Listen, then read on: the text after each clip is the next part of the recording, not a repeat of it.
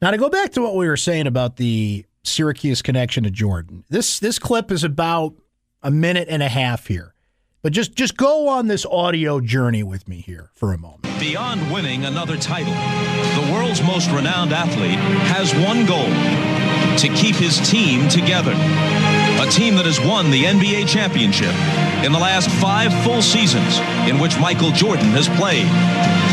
A team that has become one of the greatest dynasties in the history of sports. But the future of the Bulls remains uncertain, which is why every remaining Bulls game is something to savor. Tonight, Michael Jordan plays in what could be his final regular season game, and he plays it against the New York Knicks, an opponent Jordan has tortured over the years. A team that barely avoided a first round date with Chicago. And so, a team that could be facing Michael Jordan for the last time tonight. The Knicks and the Bulls next.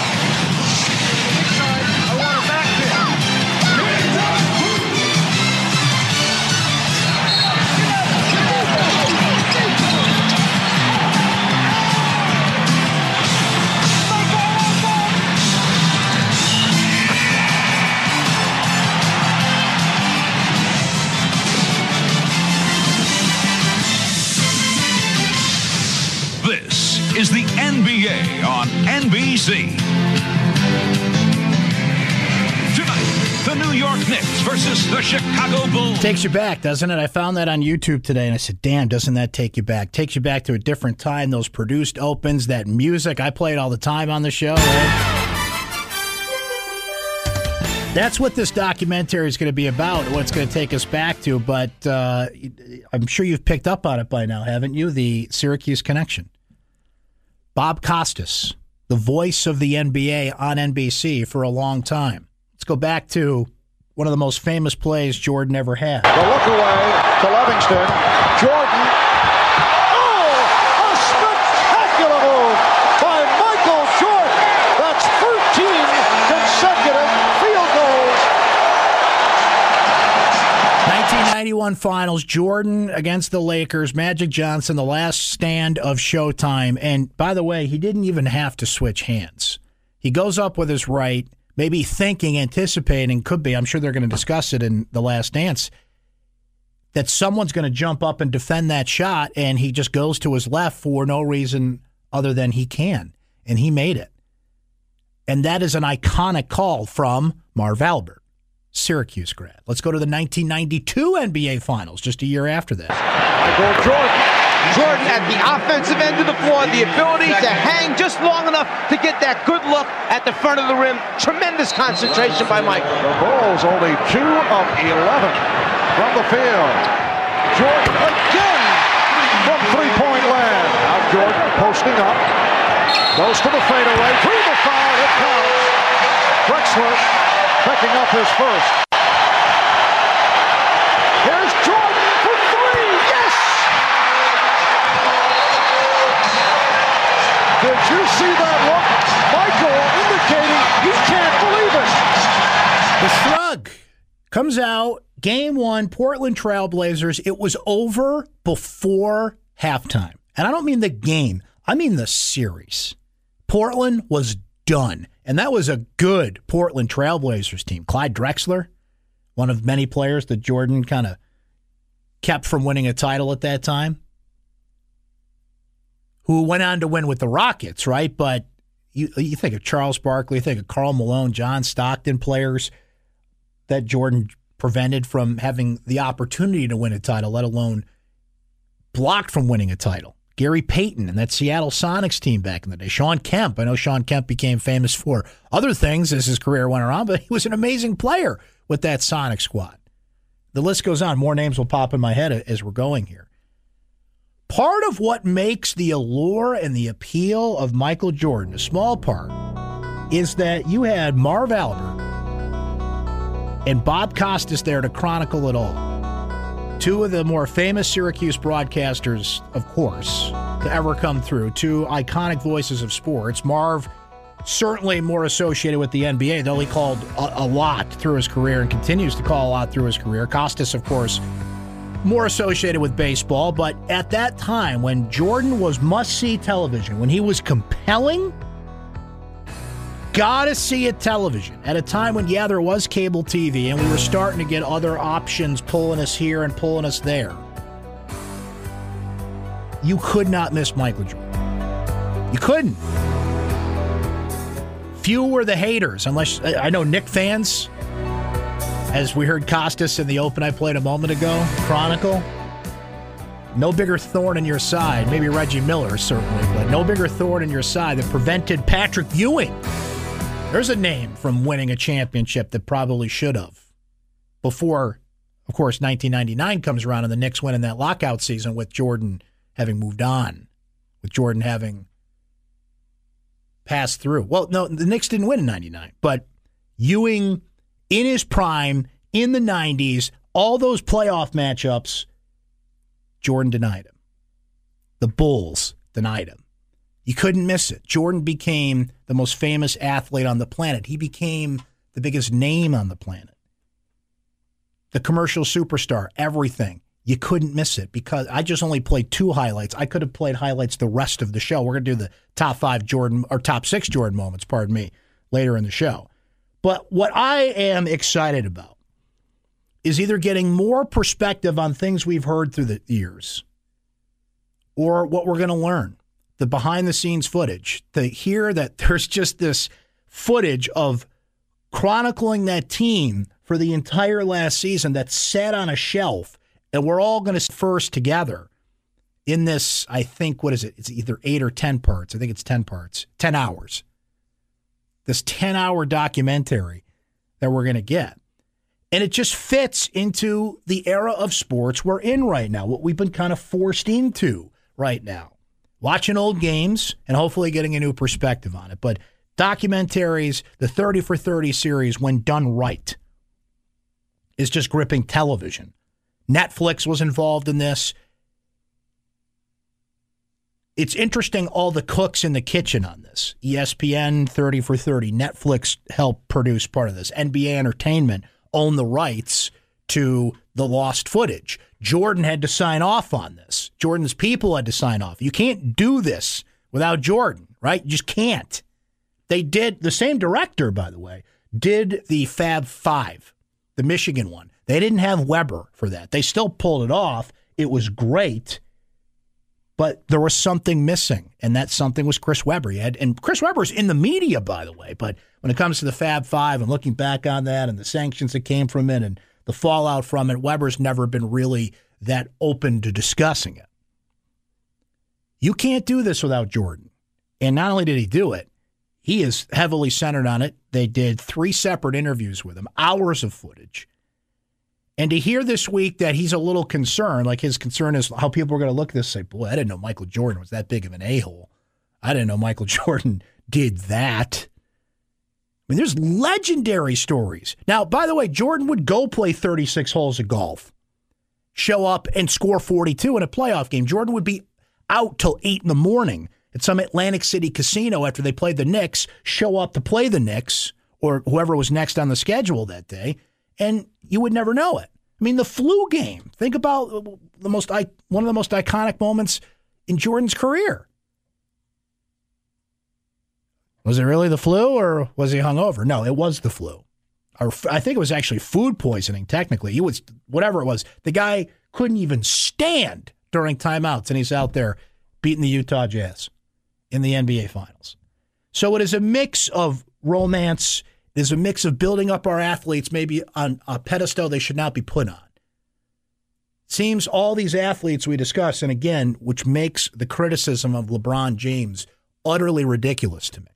Think of Tiger Woods, even, okay, who serially cheated on his wife. We've heard the legendary stories of this, the Thanksgiving story, right? It only endears him to people more because he's, he's a bro like me, right? Not saying that's right. I'm just saying that's just how certain people look at it. Jordan and the stories that we know are legendary, and think of the ones we don't. But we're going to get that light shined on it in this documentary. And it just, part of me is excited about just the little bit of Syracuse that will be sprinkled into this. I'm probably forgetting some Syracuse connections in this that will pop in my head when we start to watch it on Sunday. But Costas, Marv Albert, the voices that chronicled this, when you look at the highlights of Jordan, Jordan pushing off on Bryon Russell, and he did push off in those finals in 98. That's Costas calling that game, or Albert calling that game, or discussing it in some way. I always like when there's a big national story like this, and you can always connect it to Syracuse somehow. You can always connect it. It's always more interesting to me when you can you can play the six degrees game, or don't even have to go that far, one or two degrees. See, oh yeah, that's Costas, that's Albert, that's a Syracuse guy that was right there telling the nation about that. I can't wait for this Sunday night. It feels good to anticipate something, and then following that, it'll be draft week. The draft coming up next Thursday. Can't you feel your demeanor as a sports fan change? Starting to feel, even anticipating a documentary, we become more used to recycling old sports in some way. But this, the first time I saw this trailer, I remember we talked about it on the show. We played the audio on the show. It was like a year ago. We're like, whoa, timeout. this is different. This looks amazing. And then you hear the backstory of the lost footage, and it's like, okay, I'm in. I am in. And the fact they moved it up, thank you. Thank you, Ia. And nice to not get electric shocks from Bristol. I will praise the overlords of Bristol. Thank you for moving this up. We needed this, man. I think it's going to do gangbusters race. Oh, by the way, to their credit, as we go to break here, we'll do some hot takes coming up. To their credit, ESPN is going to run this with swear words, uncensored. There is going to be a censored version if you prefer to have the naughty words beeped out, if you want to watch it with the kids or whatever, on ESPN2. But the uncensored F bombs in all version will air on ESPN. And I like that they're doing that. I think it'll just kind of capture the rawness of it. Let's talk to somebody now who we love talking draft and football with. You can find his work at CBS Sports. Follow him on social media, especially as we get closer to the draft here. Chris Trapasso back with us here on ESPN Radio Syracuse. Chris, how you doing, bud? I'm doing pretty good, Brent. Thanks for having me again. Absolutely. Everybody's safe and well and uh, happy as can be these days? Yeah, definitely, and and really, like you were saying, with the uh, draft being in a week, uh, and this whole pre-draft process being really unprecedented, my job hasn't really changed that much. It's just been awesome having my wife at home with my two kids during this period to kind of be able to watch them when I can do radio spots, when I need to write an article, stuff like that. So that's been uh, a little bit fun to navigate, but everyone's doing well. Good to hear, my friend. Now, your job hasn't really changed, but what have you heard about how teams have had to change their approach with this whole thing. Now they had the combine and had some pro days, but what's it been like the last month for NFL teams to, to deal with this? Well, a big part that we always hear about during the pre-draft process is the medicals, and that usually there is a combine recheck in Indianapolis early April. Um, they we're allowing players to get rechecked um, across the country by independent team doctors. Um, but in a lot of those states, they weren't really supposed to be traveling and, and really being within six feet of anyone else. So it was kind of putting prospects in a weird situation. Um, everything that I've heard is is really not so much missing out on pro day figures, um, but really that we're going to go into this draft without nearly as much known on the medical side of things, not just for Tua Tagovailoa, but for a lot of the other prospects that have some, you know, bumps and bruises leading into this draft. So the unknowns there are interesting, Chris. I think we know the biggest question answered in this draft, and that's Joe Burrow is going to go number one to Cincinnati. What's the biggest question mark coming into this draft, or two that you, you, you look at right now? Yeah, just uh, sticking with what I just said about Tua Tagovailoa, that I think a lot of what we've heard over the past few days about that he has bad medicals, that he's been failing team physicals, uh, that some teams have taken him off their board because they're so worried about him uh, on the medical side of things. I think that's mostly a smokescreen from either the, the Miami Dolphins or maybe the LA Chargers that want him to slip. Um, but that's probably like the biggest unknown. Like, is it going to be a slam dunk that he goes number three overall and the Dolphins have to trade up for him? Or could we see, I don't know if it'll be an Aaron Rodgers type fall into the 20s, but could we see a lot of these rumors and speculation about Tua ultimately uh, turn out to be true and he could have a pretty memorable draft day slide? I think that's certainly uh, a possibility five days out from the draft. Now, there's a few teams there. That I think it maybe starts with Miami, but so let's look at them. But who are the teams ripe to make a trade here? The Dolphins have all those picks. People want quarterbacks. I'm looking at New England saying, "Man, yeah, boy, they, they don't they have a quarterback spot to fill here?" But who am I missing here? Who are the prime trade teams you're looking at right now? Um, beyond the teams that you mentioned, and I think those are very good ones. Uh, the Las Vegas Raiders. They have two first round picks, 12 and 19.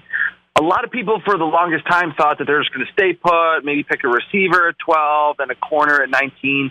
I think Jon Gruden and Mike Mayock, uh, after experimenting the last two years with Derek Carr, I think they want their guy at the quarterback position. They brought in Marcus Mariota in free agency, but I don't think they believe he's a long term solution at that position. Um, and strangely, a team that's been brought up um, with a, a, lot of speculation about trading up, the Atlanta Falcons. Um, and there's even some thought that Ian Rapoport uh, from NFL Network reported early in the week that it could maybe even be for a quarterback, the successor for Matt Ryan. I don't necessarily think that will be the direction in which they go, but Thomas Dimitroff, their uh, GM, famously traded up for Julio Jones. He's traded up in the past. He's not afraid to be aggressive. He's kind of like Brandon Beane in that way. Um, I think the Falcons could be the surprise team that could move up, maybe pick a corner, maybe pick an offensive tackle on Thursday night. Chris, you brought up Brandon Beane. I love what he's done with uh, the Bills and the drafts, the wheeling and dealing, the selections he's made. But they traded their first round pick, essentially for Stefon Diggs, right? They were going to go receiver there, one would think. But what else mm-hmm. do the. Bills absolutely need to do in this draft?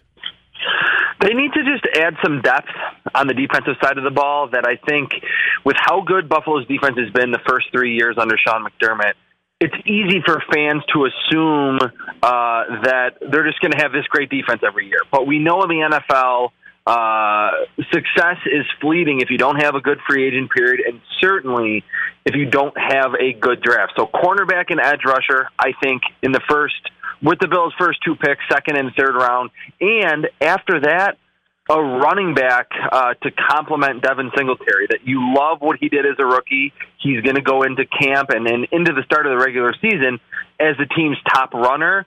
But it's all running back by today, as everyone knows. And the Bills, after T.J. Yeldon, don't really have um, anyone in the backfield that they can probably lean on as the number two running back. So those would be probably the three biggest needs um, for a roster that you're right. Brandon Beane has done a great job assembling over these past two years.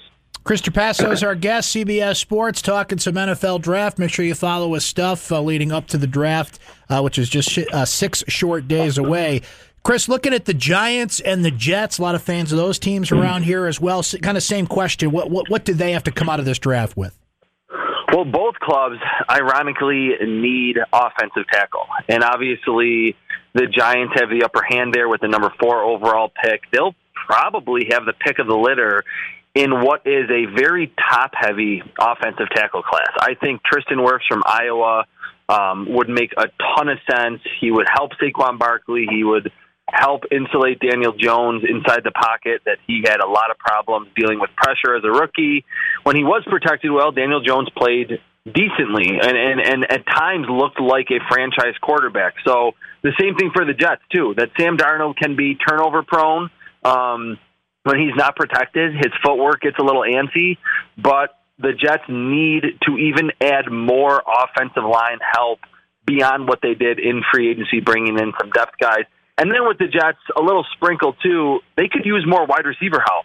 Uh, they lost Robbie Anderson. They don't have a lot of premier weapons for Sam Darnold. And just looking up to Buffalo, they can say, well, look what the Bills did for Josh Allen, Cole Beasley, John Brown last year, and now Stefon Diggs. The Jets need to do the same uh, for their former uh, first round pick in 2018, Sam Darnold. Chris, there's a few Syracuse players that uh, want to hear their names called in this upcoming draft. Let's start with the defensive guys Alton Robinson, Kendall Coleman. What's your analysis of them?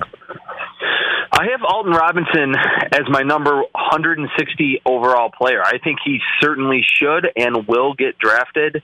Um, he's just solid across the board. There's nothing truly spectacular about his game, and obviously he had a more productive 2018 than he did in 2019. That was kind of the case for a lot of these uh, Syracuse players as they had kind of a, a down year um, under Dino Babers. But he's good with his hands. He has good burst off the line of scrimmage, pretty good bend. He's not a crazy athlete, but I think uh, he's someone that will start as a number three or a number four edge rusher and then work his way into more of a full time role later in his NFL career. And Kendall Coleman, to me, um, if I was a general manager, I would pick him in the sixth or the seventh round without much much hesitation because he's a little smaller. He's not a crazy athlete, but it's almost as if he understands that, and he is so good with his pass rushing moves. He has a variety of ways that he can just beat blockers one on one. And when you're getting into the later portions of the draft, yes, you could go take a flyer on a supreme athlete who's not that great of a football player. You also can pick a really good football player that might not have the standard athletic traits. I really like Kendall Coleman's film as kind of an overachiever at the edge rusher spot. I'm intrigued by Trishton Jackson in this sense, Chris. As you know, this is one of the deepest wide receiver drafts ever, really, certainly in recent memory. Could that help him in a way mm-hmm. because so many receivers are going to come off the board? Yeah, actually, I mean, initially you would think, oh, with this deep wide receiver class, it's going to push some of the late round guys down. But it's a deep class in that we're going to get five or six guys in the first round, which is a huge number, and then second to fourth round, where you see a, a few good players picked there traditionally, um, but this year we're going to see a huge clump from like pick 35 to 105. So once you get to the third day of the draft, I think there will be teams that will be still looking for wide receiver help that either missed out on some of the guys or want to double up. Um, once they get to the sixth or seventh round, he was invited to the combine, had a pretty good workout there. Um, I could see him being picked in the sixth or the seventh round. And I know uh, punter is not the sexiest position to discuss. Uh, I don't know if he'll get drafted, but it would seem to me Sterling Hofrichter from Syracuse would be high priority free agent. Where does he rank amongst the punters available? Yeah, I mean, probably somewhat far down the list, but uh, that's what teams have kind of started to do with the punting position. That we'll see maybe one or two drafted early, um, uh, like based on that position, sixth or seventh round, um, maybe even in the fifth round. We've seen that in the last couple of years. But he will be in a training camp uh, this summer if we have a normal training camp competing maybe for a backup job and you never know like with the bills like they've switched around their punters a lot, whether it be hang time or directional punting. Teams have you know specifics that they want at that position. Um, but yes, I definitely think that he punted well enough in college uh, that he will be wearing an NFL helmet this summer. Chris, always appreciate your time and your insight. Keep up the good work. We're getting closer to the draft, and uh, we'll be following leading up to it, and uh, certainly reading your analysis afterwards, my friend. Uh, and, and, stay All safe right. and healthy. Enjoy the time with your family, and we'll talk soon. All right, Brent. Thanks a lot. Thank you, Chris. Appreciate it, buddy. That's Chris Trapasso, CBS Sports. If you don't follow him, get on that.